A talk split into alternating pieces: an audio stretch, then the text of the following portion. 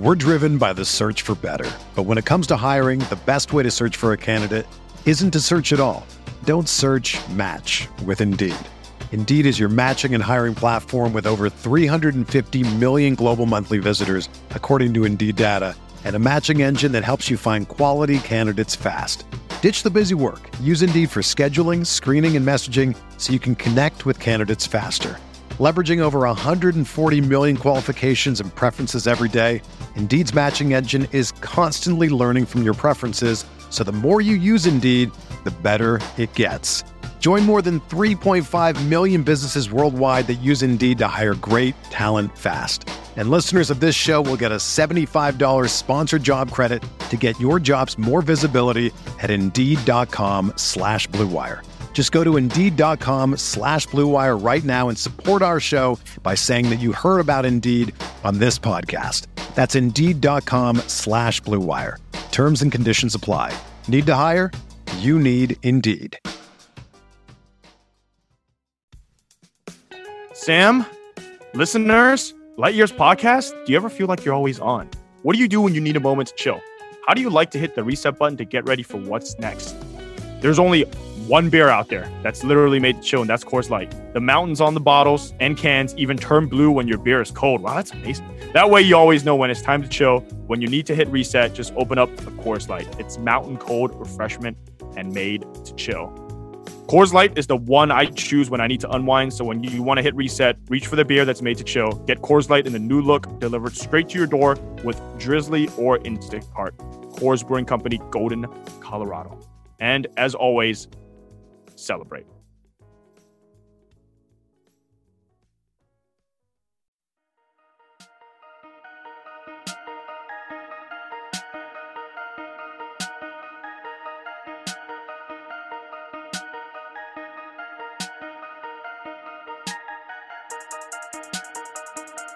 All right, Light Years Pod, we are back. Andy Liu, Sam Esfandiari. We're going to go live to Sam for your election takes right now. no, we're not. uh, we are recording on election night, November 6th. Um, yeah, man, we're, we're he, three almost, weeks he almost couldn't the- help. Oh, he almost couldn't help himself. That was close. that was close, but we're going to talk basketball. All right, fine. Nah, no one came here for the politics. Um, yeah, man. Um, you know, if I was to endorse one candidate, it'd be Alfonzo McKinnie for governor. This is by far the most fun story in the last season in in three weeks. Uh, for me, it's it's so cool. Like uh, I'm a sucker for like these type of stories, and and Anthony Slater had a like a superb like he didn't write a feature, but he just essentially did a Q and A with McKinnie.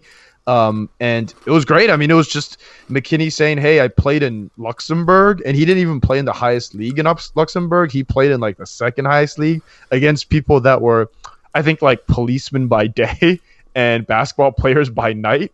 Um, and they were saying like, "Yo, like, why is this guy even playing here?" And like, he went from there and and kind of hopped around places, and and he's he's apparently cousins with Ralph Walker, who's used to be the security guard with Steph. Not the reason why he got an invite to the Warriors, but um, I mean, just a cool story, and and he looks more confident than Patrick McCaw, Omri Caspi ever was in uniform, and uh, I mean, what what more can you say? I mean, on so one, he's doing everything I want from a role player wing on the Warriors. Um, playing hard, crashing the glass, hitting open shots, defending, um, all that. Like we'll talk, we'll get into that later. But and I agree with you. The story is just awesome. Like I think the thing that gets me is how is how is this even possible? Like we live in an internet age. Everyone who's like a top prospect is known by like age 15 and definitely by like 20 or 21, you know? And this guy just late bloomer went a really different route. I mean, second division of Luxembourg. I had a friend who did um, uh, who played pro baseball in Switzerland, um, and he just did it as kind of a you know what to do next out of college. Decent college baseball player or good college baseball player, but like you know knew he wasn't going to go to the major leagues or anything. Um, and that's kind of like what I think of. This guy just went to like Luxembourg. I don't even know how he ended up there. And then crazy. next thing you know, he's crowd favorite at Oracle. And aside, this is how I know Oracle and Warrior fans are still legit. Like, yes, it's been gentrified. Oracle goes off on players like McKinnie. They love those kind of like high energy underdog guys, and that's always been the case. Uh, back in the day, those high energy underdog guys were our best players. um, I mean, the crowd responds to them. Um, in a way that like almost they're they're more excited about them than they are about like Clay or Steph hitting threes. Oh no, it's it's close, right? Like I I don't you still got season tickets. I don't cover the games anymore, but like I mean, like when Omri Caspi would would make a three last season, like they just wanted to be happy. Like when Nick Young hit a three, it was for sure louder than like like a shot that Draymond makes, right? Or KD or, or Clay. I mean, the Steph like dribble dribble three, you probably nothing probably beats that. But like yeah. those type of plays from role players is, cool. And like, I mean, you're right though. Like a, a, really like kind of people are saying, hey, like, or how about the way they used to respond to JaVale? You know, oh, it's just yeah, like that's true. It's Most just like right? high energy. Yeah, exactly. High energy role players who just like come into the game and like you know no one's no one in the crowd is like thinking like okay he's about to pull like a three hezzy pull up and like make Steph look bad. No, but they're, they're just like excited someone's come in and like throwing their body around and like just just playing harder than the other guys. Yeah, and and you made a great you made a great point though. Like, how does this guy fall through the cracks? It's funny because people were saying like he was the one that was he was on the Toronto G League team right last season, and people were like, "Well, the Warriors are kind of taking credit for him." It's like, nah, like.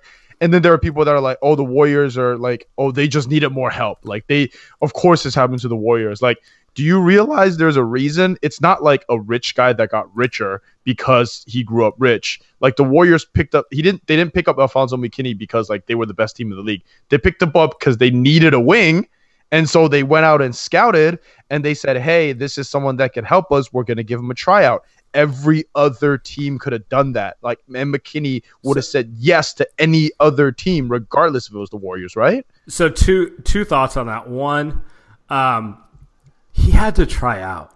Like he wasn't even like a vet minimum guarantee where it's like, wow, this guy who like we thought would be like our 15th man is actually better. You know, like that's like Jonas Jerebko. Jonas Jerebko yeah, has been yeah. a nice addition and like but he didn't have to try out. He knew he was on the roster.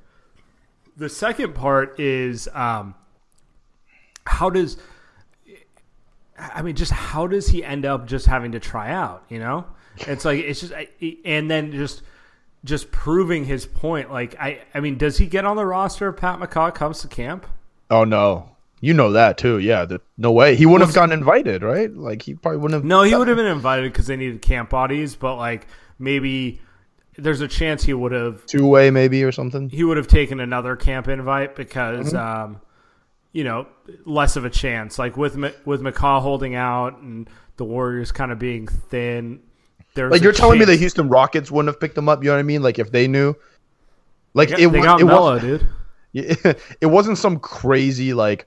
It, that's what that's my thing. Like it wasn't like it's a legit, actual good scouting job by the Warriors, and not like and not what you're saying. Like it's not like Jonas Jerebko. Well, it was a development a job by Toronto, and uh, they're pretty proud of their D League team and or G League. It's I don't know how many years it's going to take me to get used to saying G League instead of D League, but they've uh, got they've got great role players too. Toronto does so they do, and they develop guys well. Um, but they cut him.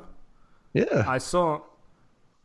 I mean, they're pretty they're pretty deep at wing, but but still, like he and, McKinnie's like so he's just fun to watch, man. Like, it, and I, I've been texting you about this. I've been I've Kerr's rotations this season have been really fun. Like he still has his like, why the fuck is Kevon Looney and Jordan Bell and on the floor or, or like Damian Jones on the floor? But like he plays a lot of Jerebko and and Bell and McKinnie, and that's kind of like what you want, right? You want the five, you want the stretch four, and then you want a wing that can play three and D, and then you put Clay there, and it's kind of like a a really really fun you know foursome. And then if you can throw Iguodala or someone in there, that's even better, right?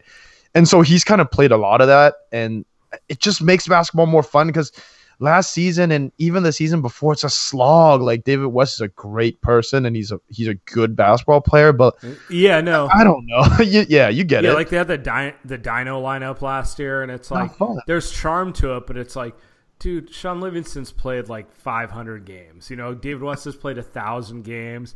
They're not going to come with that like youthful exuberance that McKinnie or um, Damian Jones or Jordan Bell have, or something like that. You know, um, it's it's interesting because this is exactly what the Warriors said in the preseason, and the Warriors always say stuff where I'm kind of like, all right, sure, you know, that's sort that's sort of like, yeah, we we all want things, but but they're always like, we want to get younger, we want more energy off the bench. I'm like, yeah, and I want you know.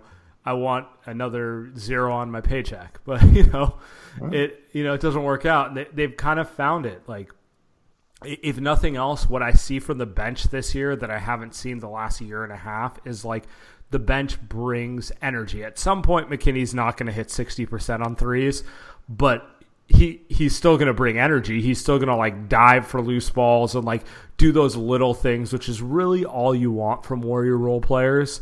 It's like I just need dudes who can change the momentum of a game, who can like kind of light a fire because the Warriors' main talent players like while they are trying more this year, like there's ultimately a I need to pace my body for June mentality.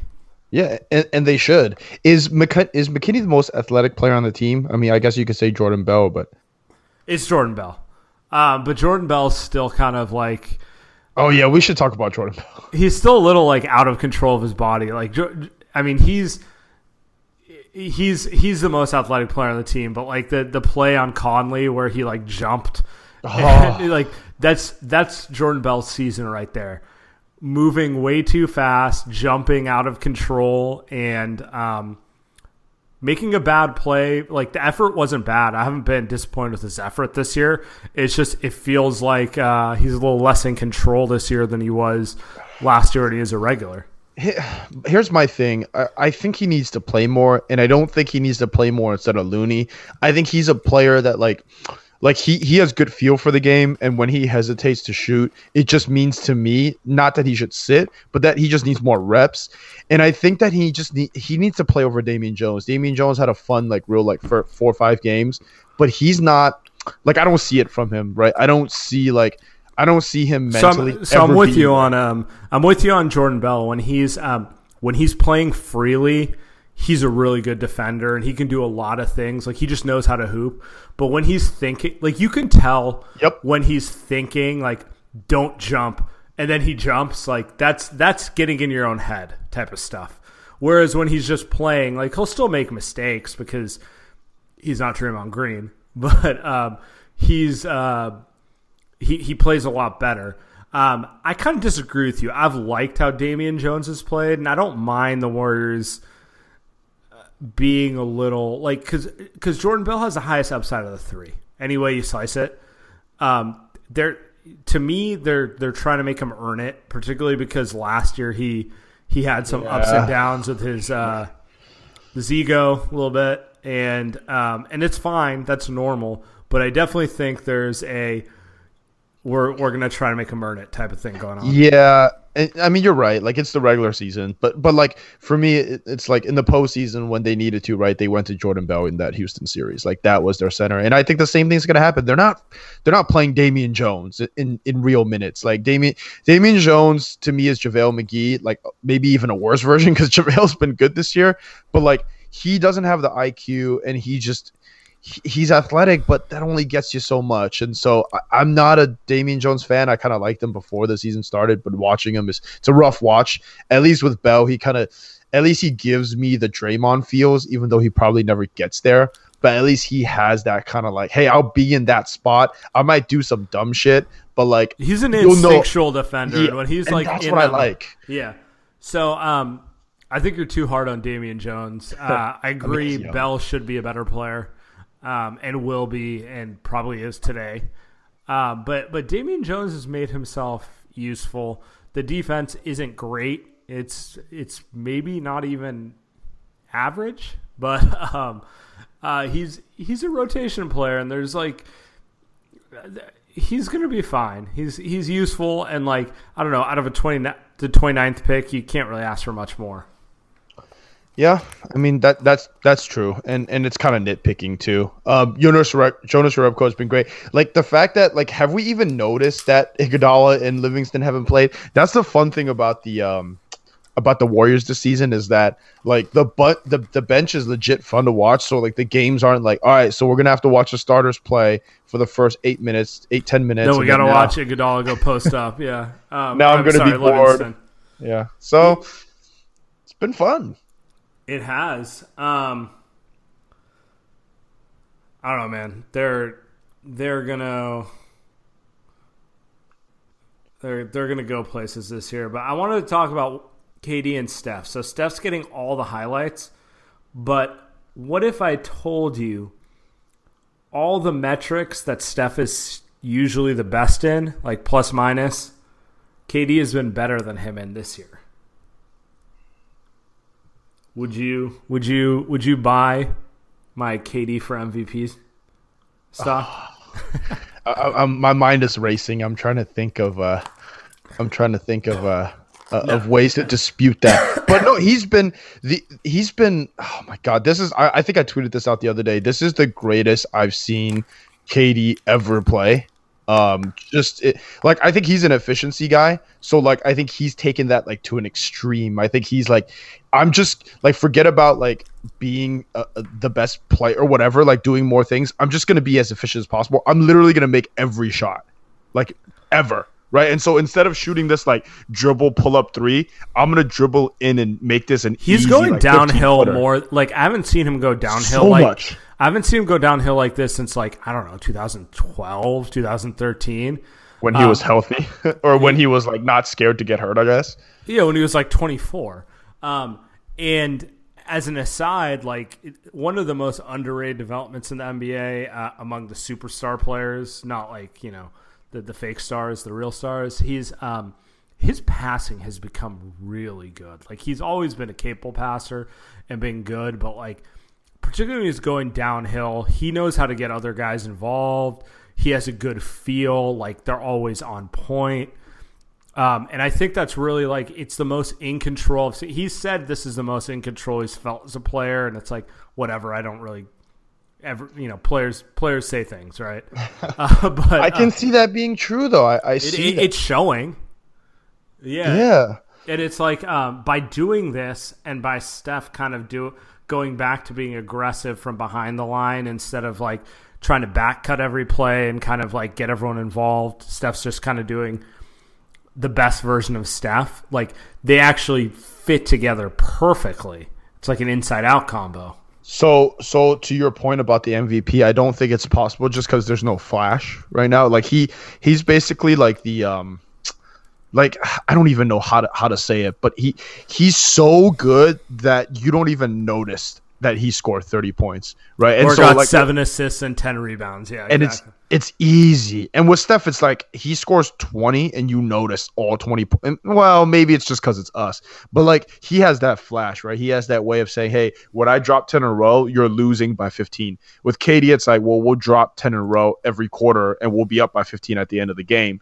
Um, and so, so yeah, I mean, it, neither of them are probably going to win. I, I see the point, but how like they are both playing the best like ev- ever. Like I that's the best I've ever seen them play and you can't beat this type of efficiency from both guys. It's I I- I don't have any words to kind of explain it. I wish kind of what, what I think's interesting about it is um, the balance between the two. Like y- you could convince me one has been slightly better than the other, but like legitimately, I'd call it a dead heat. And I can't think of any one-two punch that's been this even historically. Um, I just can't. Like I, I'll always think Shaq was better than young Kobe, but um, a lot of that was like Kobe was 22 when Shaq was 30. Um, Jordan and Pippen, obviously, you know, Jordan was the offensive guy. Pippen was a little better on defense, but you know, it was a clear one-two. I, I just can't think of a one-two combo where I'm like, I don't know. Oh, you're right. You're I don't right. like they're they're so even. Like, you know, you, you call them one A and one B, if anything.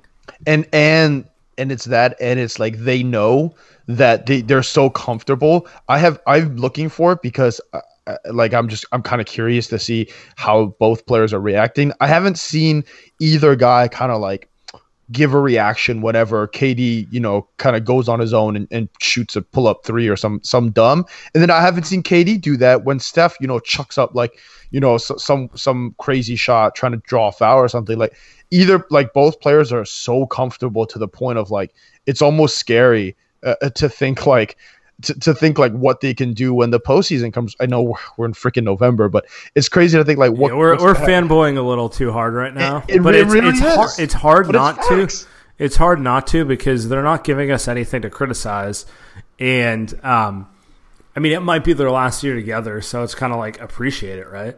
Oh, you just got to bring it back down like that, huh? Yeah, you know. Um, well, well, we can keep it down. I mean, we could talk about Draymond's body breaking down. That that's something that's I think we've talked about before. But I mean, his foot's hurt again, and it's not like it's not like he jammed it or something. It's not like it was a freak accident, right? It almost kind of feels like, and I'm not a doctor, but it feels like those nagging Play one on like- Twitter. like plantar, you know, fasciitis or something, right? It's one of those nagging injuries where you kind of almost expect Draymond to be dealing with these not just for the rest of the season, but for a long time. So I guess that's a downer for the Warriors. They do say that it's not serious, but we saw we saw how those knee injuries and that shoulder injury affected them, you know, last season. Yeah, I don't know. Um, we'll see, but it does kind of suck for him from the perspective of he just finally got himself into like a good flow with the regular season, and this happens and makes That's you true. wonder if it's going to be that kind of year for him. We know he wants the defensive player of the year because he wants to be able to demand the supermax. Um, I, you and I both know Draymond knows he's not getting the supermax, but Draymond knows if he's eligible for it, he can leverage more money to out of what he can get. You know, it's it's easier to ask for a certain amount when the max for you is 200 than when the max for you is 160. No, that that's true. Um, we'll- revisit this a, a million more times, but um, yeah, I, I mean, I am a little worried. That's it, and it probably won't matter in the regular season too. Um, just because it's like maybe it's more Jordan Bell minutes, and that's fine Or with me. McKinnie. so. More McKinnie minutes. He's been playing like the entire fourth quarter. Um, he's been t- playing like 15, 16 minutes row the last, you know, two, three games. And I, I- don't know how he's still able to jump that high after minute 15, but that's someone that's, you know, in shape. He, he's kind of ready. Bring it back. That the real question is, do we think they they can actually they should go for 73? I think so. I mean, I, I w- I would say yes, kind of selfishly, just because I want to see him. I want to see them go for the, another record. The other thing is, I think it's an easier, um, easier run at seventy four. Um, because because I think that they don't have to try as hard, um, to get there. And and and that season where they scored, where they went seventy three, they were on track to blow the playoffs out until Steph got hurt, and he didn't get hurt because like he played so many games. He got hurt because of a wet spot on the floor, a freak accident, and then the rest of the postseason him down. So I, I'm I'm with it. I mean, I'm saying yeah. I mean, I don't I don't think they're gonna say, hey, Iguodala, you got to play 80 games for us to get there, right? So I, I think I don't think they're pushing guys to play 40 minutes. I think they can get to like 65 naturally. And if they push a little harder, like they could get there. I, I have no problems with that. It's, it's kind of fun. So my whole thing is when Boogie comes back, there's going to be a Oh, integration curve, and I think that'll probably ruin their chance at it. But if he gets in seamlessly, and he's only playing like 20 to 25 minutes a game, they might like walk into I don't know 50 and five, and then all of a sudden you're like you're right there, you know, and then you can go for it. Um, I don't know. They're they're playing they're playing the best ball I've seen them play since 15 16. Like this is better than 16 17 in my opinion. For sure. Um, not that they weren't dominant then, but that there was a lack of chemistry. That was more of a talent talent wins than anything. This is like them playing as a team and everyone knowing where they want to be and playing off of each other. And I mean, Clay hasn't even. Clay had the 52 point game where he hit um, 14 threes. He's still only shooting 33% from three for the season. Like, we know he's going to end the season at 42%, 43%, something like that. I don't even think like 16, 17 was like like, like we kind of thought they had good chemistry then. I, I I feel like we think that they didn't have good chemistry then now because their chemistry now is ridiculous. And last season was like the season where they just out talented everyone and it was kind of boring. So like I, I feel like it was this is finally the season where everything meshed and and we kind of thought that was the first season. We're like, hey, it's a seamless kind of thing, but maybe not. Maybe this, this is the season where KD and, and Steph and, and Clay figured out how to play with each other. And if Demarcus Cousin doesn't mess this up and he fits in, then oh my god, like it becomes it's a cakewalk. Yeah, that's where we're at. We need um we need some drama. We need like Giannis to to go off on him on Thursday or something, so we have something else to talk about. But um, in the meantime, it's just kind of like enjoy it when they get in when they get in these kind of uh, rhythms. It's uh, you don't get to see it. Like last year should be a reminder to everyone. Like it's it's short lived. So when you when you get into these like ten to fifteen game spans where it's just kind of like wow every night, like enjoy it because that's not how it doesn't last like that. It's nothing better. It's nothing better. Um, so before we get to our uh, before we get to our guest, I gotta do an ad read. Uh, I think this may be our first one of the season, so so you guys bear with me here. We're gonna do one for uh, for my bookie. All right, so um, so watching football is fun, but it's more entertaining when you have action on the games, right? You know, when you can put a little money on, it's a little bit more exciting. You get you're a little bit more invested. So you heard me talking about this for weeks, but some of you are still on the sidelines. Whether you're an expert or rookie, you should be betting at my bookie. If you're the kind of guy that likes to bet a little and win a lot, like playing the numbers on roulette, you can create a big parlay. Pick three teams to win, and if you hit all three, you could turn 100 into 600. It's a ton of stuff to bet on. College basketball tips off tonight. Sam was watching it every second because he's a college basketball guy now for some reason. Kentucky and Duke. Uh, Zion Williamson, man. Zion Dude, guy. Got, he's um, he's worth watching. I'll just say that. And and you can bet on how many points he can score in a game. Uh, Michigan State and Kansas play tonight. Cowboys and Eagles play uh, in an NFL playoff elimination game on Thursday, or what could be one. We've also got everything. We've got college football, NBA, and hockey, right? All rolled up into one, and you can bet on all that. My bookie is the one bet I know you'll be happy with all year. I recommend these guys because I really trust them. My bookie has been in business for years. They've got great online reviews, and their mobile site is easy to use. So sign up this week, and my bookie will give you a 50% deposit bonus to jumpstart your bankroll. It's a great way to bank even more money when you win. And make sure to follow at BetMyBookie on Twitter. They personally respond to every mention and DM, like Sam. Not to mention that they've given away more than $10,000 in free money to their followers just this football season. And you'll be the first to know as soon as new odds and props are posted.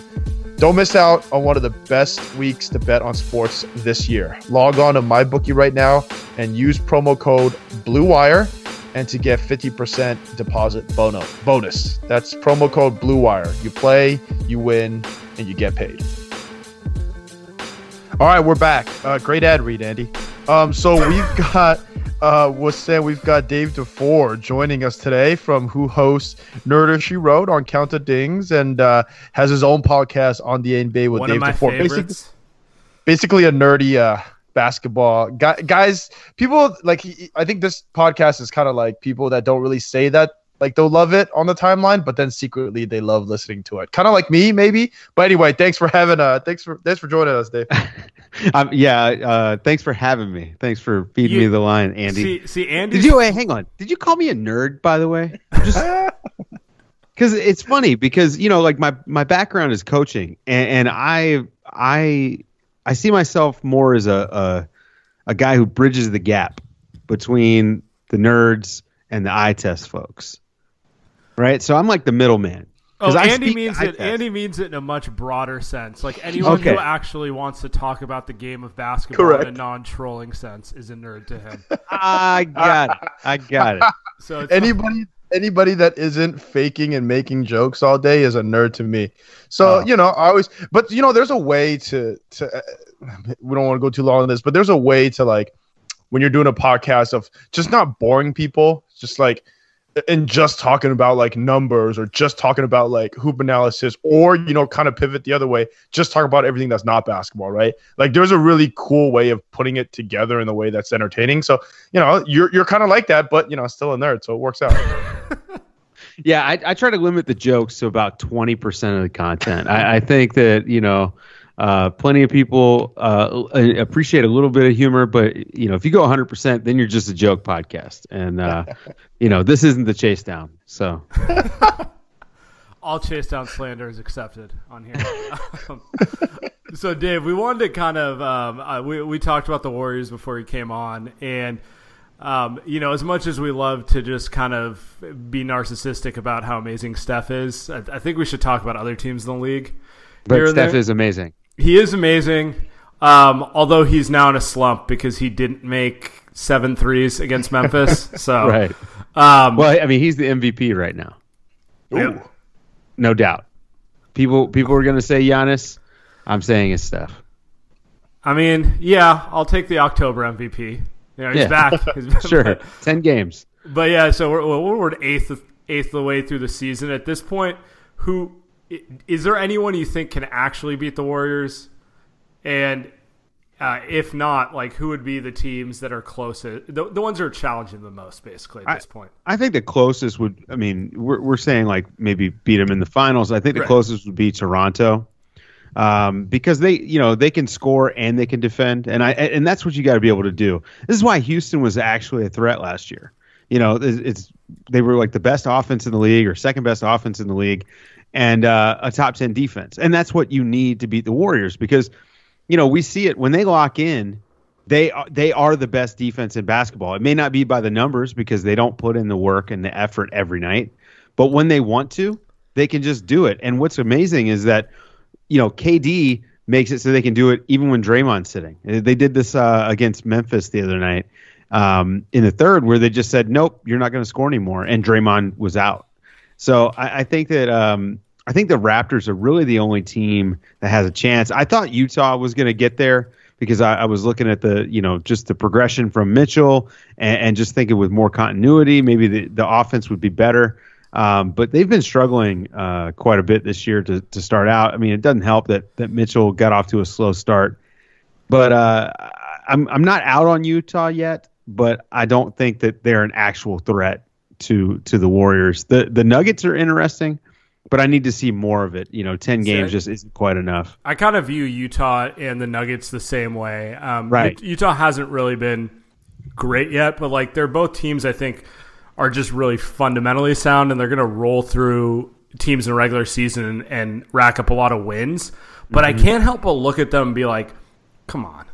Like I don't even know that they they can get out of the second round. Honestly, like there's all too right, many liabilities. So I'm gonna. I, I, I here's what I'll say in defense of the Nuggets. Now Utah again, the scoring is going to be an issue, and so that that kind of precludes them from this conversation. But the the Nuggets, we know they can score, and we're seeing what the defense looks like when they've got their team assembled, and, and they've gotten better every single year under Mike Malone. They just missed the playoffs last year, despite the fact that that Millsap missed like over half the season. So I, I think that they're they're in that next tier, but they're slightly above Utah right now. Um, you know, we we saw S- Steph Murray the other night go off for 48. And, and that kind of spurt ability that they have, where they're able to go on these huge runs, where they can hang 140 on on teams, I think that really matters in this conversation. The defense is what's going to push it over the edge and and make them get to the, the conference finals, let's say. Um, but that offense is it's incredible. They can score on anyone, including the Warriors. You know, I mean the the Warriors, the um, you know they won that game on a Jerebko tip in. So Yeah, I think I, I I like the Jazz more than I mean, sorry, I like the Nuggets more than the Jazz. I think I I, think I Donovan definitely like to watch the the Nuggets Oh, more than the yeah. Jazz, but Right. The Jazz are What kind the- I think they're in trouble, honestly. The but Nuggets feel a little bit like the 14-15 Warriors. I'm not saying that they're going to go on that kind of run, but they've got that that to I don't right? think so. I, I I think the problem with them on offense, yes. is On Jokic offense. is okay. Yeah, yeah. I mean that's fair, but I, I just think there's a there's a Jokic problem in the postseason. I mean, there's a Rudy Gobert problem in the postseason when Absolutely. you're playing guys. Like, but but you can't play Nikola Jokic at five in the postseason for like 35, 38 minutes a game, which is kind of what they have to do to be the Denver Nuggets. I, I guess doesn't matter. They should just make the postseason first because they haven't yet. Yeah, But, get like, to the we're get ta- to the second round and just be, be Yeah. happy. yeah, so I'm not trying to be like, yo, like that's the problem. But like, if they want to be in that next tier, because like if they play the Warriors in the first round or the second round, like they'll probably like get really cute and lose like in five or six, and people are gonna say, oh my god, they're the next team. But you kind of can't be the next team if Jokic can't move. Like a pick and he's gonna get annihilated by. So- by anybody, any point guard, I'd- say even Dame Lillard would destroy him. But I mean, I- I'll push back on that a little bit because they are defending with him a little bit differently. Um, they're they're bringing him up and and showing hard on these uh, on these pick and rolls, and that actually puts him in in a better uh, position to succeed. He's got great hands. He gets his hands on a lot of passes, but also they're going to create more turnovers that way. So you make up for the fact that sometimes you're going to get caught or give up a three or get you know what I mean. Like they're going to it's a higher variance game but I think it works out in their favor because of how well they can score. So I think they're going to be pretty good. Um, their defense, I don't see anything that that stands out as like, all right, this is a huge flaw. I mean, it's it. it you're right that Jokic is sort of like having him as the linchpin of this whole thing is is tricky. Um, but you know, we'll we'll see what happens. It, it's going to be. They're not winning a title this year, right? Like, let's be honest. Um, but I am really curious to see what they're going to do when when we get to playoff time. I'm I'm curious about Houston now, um, because toast. be- well, here's the thing: they've been so I'm on the CP3 is washed bandwagon in terms of like not like he can't be an All Star anymore, but like that he can't be that guy. Um, obviously Harden is, but they still need him to be that guy. I don't think he's that guy anymore. Um, but I mean, they're still kind of on track now. They've kind of recovered and they've got their defensive uh, guy back. Um, so I, I don't know. Like, I guess they'll be fine again, but does it really matter? Yeah, I don't think they're going to be fine. Um, that's the truth. I, I think that there's a personnel issue, and I think you know they they discounted this all summer, but losing Ariza is is terrible for them. I mean, for for multiple reasons. You know, uh, not only can he stick a shot, but he can defend, and he was a guy that could, you know, he could switch. And him and PJ Tucker together, that was that was special. Um, that's why they were top ten. You know, One, we Um, should give we should give Melo the MVP because just no one is as has a bigger impact than him. Like he just basically destroyed the team that was the best team last year in the NBA. Now they're just irrelevant. Um, yeah, I, it's just just move him around. Like no one else has that kind of impact. Steph doesn't move the needle that much. you, you know, Melo is actually he had a couple of really nice games. Uh, he deserves some credit when he when he plays well. Oh, when he hit five of nine mid rangers in a row, what a Yeah, what a, what a yeah. man. Um, but but the the truth is they just don't have that that defensive peak that you need to really compete, and and it's a personnel issue. Um, you know, people are saying, uh, this rookie Gary Clark. Uh, Oh, God. potentially, right? Like he might make a difference. I'm sorry, And- man, but if And Andy's boy Jimmy Enos. yeah, yeah. Um, uh, you know, those are just not the kind of guys you want to count on um, for a team that is allegedly uh, a finals, you know, candidate. I, I- I just don't, I don't buy them anymore. Where, where's the variance though? Like, isn't Daryl Morey really good at like? Wasn't that his thing? Like, hey, we're gonna just pick guys up that have high variance, and and at least if we're gonna win, we can get too near peak. It doesn't Mel- seem like they Melo even have a certainly has some variance. Well, part of this man is, is just what was available. You know, it was kind of a rough summer for for guys who were out there and available. Um, and you know they they they've got the cap crunch and all that stuff. But to lose Ariza, I, I just think it it can't be overstated how big that was for them.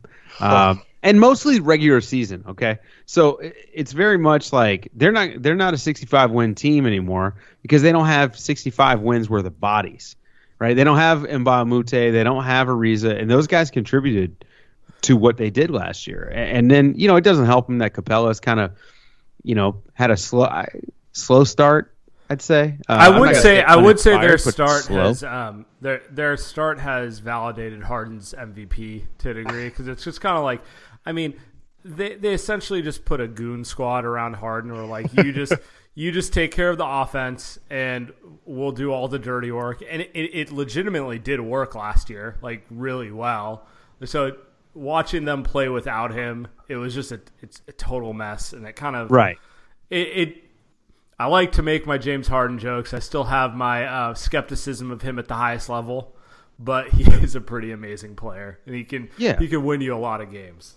I'm much less worried about the Rockets making the playoffs than I am like the Lakers, you know, for instance. Well, so, so I mean, I feel like it's intertwined because they're going to trade Chris Paul to you know LeBron's Lakers at some point, and then and then and then they're going to just yell at everyone in LA. That would be gonna insane. I, I just can't I can't imagine that's gonna happen.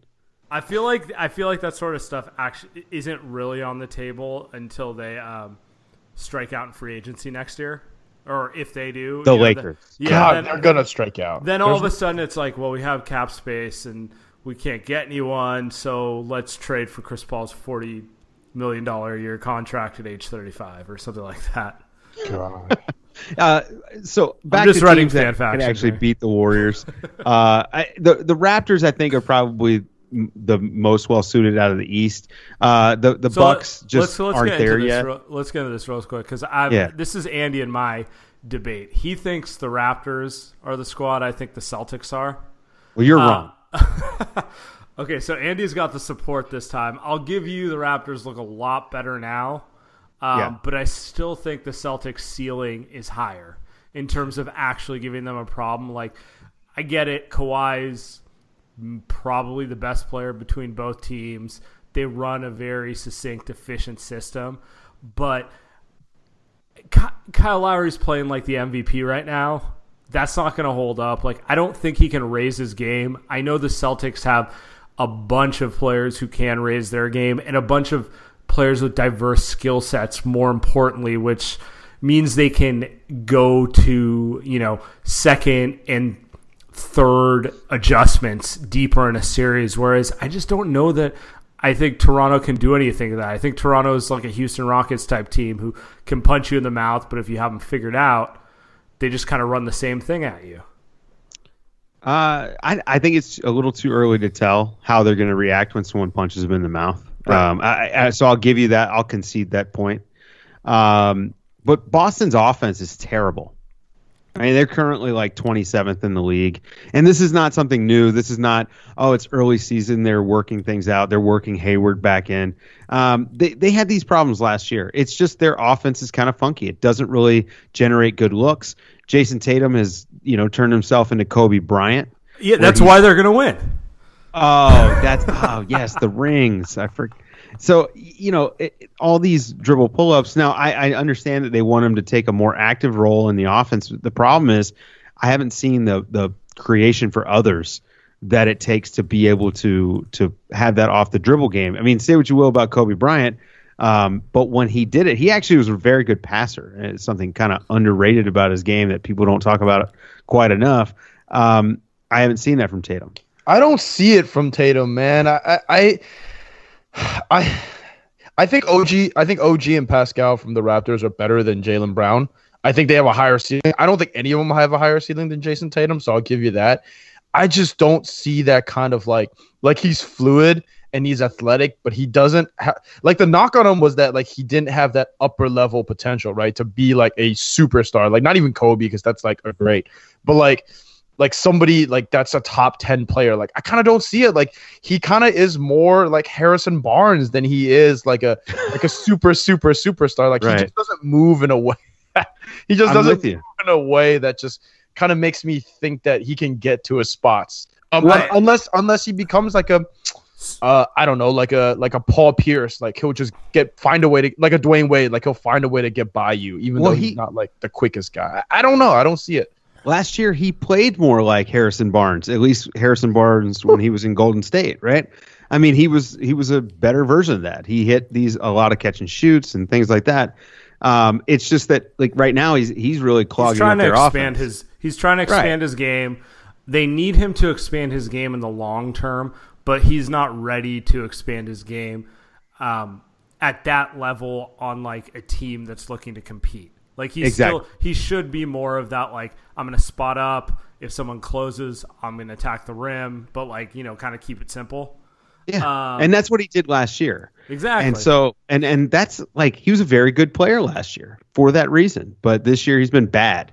Um, So and thi- and this is where it's um, confusing for me because I think at some point during the season they'll they'll figure out I don't want to say a pecking order, but like some sort of fluidness to the offense. Whereas right now I see kind of a bunch of guys taking turns. You know what I mean? Like The like key- Kyrie key's gonna be Kyrie should be Hayward. the yeah Kyrie should be the first option. He hasn't really figured like the last couple games he's realized that they're kind of getting there. And you're right, yeah. Hayward Hayward should be that kind of jack of all trade wing who's kind of initiating a little bit. Yeah, no, that's Yeah. they got to figure it out though. It's it's kind of up to well, it's not up to Brad Stevens, but if Brad Stevens, by the way, I'm the biggest Brad Stevens fan too. Oh, man. but if he's as great as you Shout know, shout out Andy's you know, 2012 tweets. I love me some Brad Stevens. Listen, if you can bring Ronald Nored to the Final Four, you are my guy. Because who the fuck is Ronald Nored? But like, he's kind of a that is an. obs- I, I gotta give Andy some credit for that one, but You like that? One? you like that? I, I watched a lot of college basketball back when I was in uh, uh in high school ish. To a, a lot of college hoops, but now I don't even watch Zion Williamson. I don't even bother. Um, who they're up by like thirty right now too. Um, but I, I if is Brad Stevens like he's got to figure it out, right? Because I guess it's kind of hard to coach Kyrie. Um, Gordon Hayward, I don't know, but then you've got a bunch of young guys. Horford, who's probably easy to coach. Um, it's kind of up to him to figure out that offense though, because they do have a ton of talent, but they kind of don't have like a um like a Steph or a, a LeBron or a James Harden or KD, right? Someone that can like transform. You know they're gonna make the offense a top five offense. Like Kyrie's great, but he's not really gonna do that. Um, so it's kind of up to him. Yeah, I mean, listen, I, I um I've been out there with my with my Brad Stevens take. I think he's overrated. Uh, Whoa. I don't think he's a bad coach by any means, but he's not the best coach in the league. So pump the brakes on that. Sam has gone I- silent. good I luck don't getting think- on the ringer. yeah, well, I mean, I, I don't think I'm young enough for that. Uh, but you know, if I maybe if I had just graduated high school, uh, my pants are also not tight enough. But Okay, Uh, that's great. we uh I think that we've got this thing where we jump the gun quite a bit. And we, we do this with players all the time, right? We're we're so ready yeah, it's, to it's anoint the next player guy. than a coach thing, but Right. it, it but works. we've done it with Brad Stevens. Like we skip over Quinn Snyder, who Quinn Snyder hasn't had half the talent that Brad Stevens has had Okay. and has done just as good of a job, if not better. Uh, Quinn Snyder's offense it, it performs better than Boston's, but it it isn't. I don't know, man. I just don't think Brad Stevens does anything special on offense. He's got some funky rotation issues, uh, which just don't get brought up enough uh, unless you listen to Terry Rozier interviews. And uh, I mean, I but just Steve Kerr has terrible rotations. Hang on, no but- one no one criticizes him. Well, I criticize Steve Kerr's rotations all the time. You know that. But Steve Kerr is an underrated coach. Like Steve Kerr is one of the five best coaches in the league. Oh, that's facts. Easy. No, that, and but no one gives him any credit because of he has great players. But the truth is, like you look at how their offense is. I mean, that's Steve Kerr. Steve Kerr has has essentially like here are the keys to this car, this this Ferrari. Please drive it, uh, professional race car driver. Whereas you know in Boston, I would say it's more like um, I don't know. You're you're hiring a cabbie to drive a, a you know Oh wow. Ferrari, right? Like I if if I think not you're- Ferrari, I think sorry, you're overrating, a um, professional driver to to drive like a, a Ford F one fifty is So more I- like what it is. My one my my rebuttal would be, I think Boston's talent's somewhat overrated offensively. Um, That's true. I've never been a big I well I like Jaylen Brown, but like the upside in terms of him as an offensive player is a little overrated. Like He's a he's three and D wing though. That's yeah, the thing. but he doesn't want to be a three and D wing. Well, they don't want him to be. They don't want him to be. They want him to. Mm, no, they want him to get those him- switches. I think he They- wants to be a three and D wing. I think they want him to be a three and D wing more than he does. I wish that they wanted him. This is sort of like Jayson Tatum, right? Where they they're asking them to do more stuff. And what we saw out of Jaylen Brown in the playoffs was pretty impressive, right? I mean, remember he was like their primary scoring option. Yeah, but both of those guys can't get by people. That's the problem. Like, no, here's the thing. gotta- I think Tatum can though. Tatum has a handle and he can get by people. He just hasn't mastered it. Like there, he he's can- still twenty. Like the Harry B. no, but. I mean he's he's got skill in the way that Jaylen Brown doesn't. Jaylen Brown's for for me, at least to my test, more of a guy who's got a lot of athletic ability, but isn't really that guy off the dribble like Harrison Barnes. Right, isn't. right. I mean, even you look at Clay, right? Like he'll never, like in my opinion, like if you put him as a first option, like he wouldn't be that great as being that guy. He can't dribble, but because he's like the second or third greatest shooter of all time, like that doesn't really matter. Um, so like I mean, that's that's my thing with Brown Tatum. I just I feel like if you don't have that, like it's not like you're gonna get it all of a sudden. Like with Steph, he got it, but he could always like he was a point guard, so he could always kind of get around need people. to get stronger to not get bullied on the ball. And now now he is who he is. So I mean, I don't know. We haven't even talked about the Bucks yet, which is kind of like uh, They're like not there yet. I, It's too early. It's too early. I don't um, know.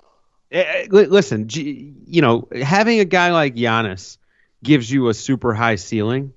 Um, but uh, you know, Khris Middleton is a very good player, but I mean, they don't have an answer for Kevin Durant really. Like, you know, Kevin Durant well, can no just- yeah Right. Exactly. Yeah. I mean, we're going to see on Thursday, right? There, like, we'll we'll see because Bud is not going to hide what what he would do in a finals matchup in a game in November. And and I Uh, think Draymond's probably not playing, so they'll play KD at the four most At of the, the game. four, So right. actually, I mean, it's going to be must see TV from that perspective. Right. And so so I'm assuming Giannis will be guarding KD, um, and then Middleton probably guarding Clay. And so now, like the matchup is is Steph Curry. Like if we're calling those washes because there it's two good offensive players, two good defensive players, okay, on each squad. And then you've got someone who's gonna, you know, Bledsoe is gonna try to match up with Steph, and he just can't do it. Um, you know, I, I, I just think the the problem is that they're they're a piece or two away, um, and they're not. I don't think they're comfortable yet. Now, again, it's November, right? And they've they've actually they've got the the highest net rating in the league. So what the hell do I know? Um, yeah, no, I, I agree with you though. I mean, Yeah. you're right. They just they don't have enough, but they're fun to watch. I mean, they're playing the Blazers right now. They're fun to watch. But um, all right. Well, thanks for coming. on. We're gonna get you out of here. We'll get you out of here with this. Who who do you who do you who do you want to get out of the East? Who do you expect to get out of the East? Because I think that the East is kind of gonna give the Warriors their best fight this season. I, I think the Raptors. I think it's theirs to lose. I, I think that they're the best team in the in the East right now. I think that having Kawhi Leonard, who is probably the best player in the East, it's there's a debate between him and Giannis. Um, Oh, it's Kawhi. He can shoot.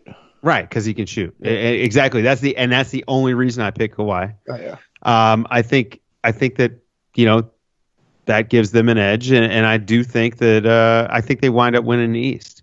Um, now th- there were there was a I think Ibaka said that he didn't think Kawhi was 100 percent yet. So let's see how long it takes for Kawhi to be 100 percent. Right? Um, he's already playing like like he no, was two just, years he's ago. He's just slow. God. But but here's the other thing. They're winning games handily without Kawhi. Right? I mean they they, they dusted Utah without Kawhi. Uh, the Lakers didn't stand a chance without Kawhi. And I'm not I mean the Lakers are not a good team, but they're not the Phoenix Suns. They're you know, they're not the Washington Wizards. So to to be able to do that, I think says a lot. And and you know, the Raptors are really deep and that's what it takes to to be successful in the regular season. And then they're top eight or nine. That's a, that's a high level top eight or nine. They've got That is. they can match up with just about anybody. If you want to go big, they've got Valanciunas who can stretch the floor and rebound.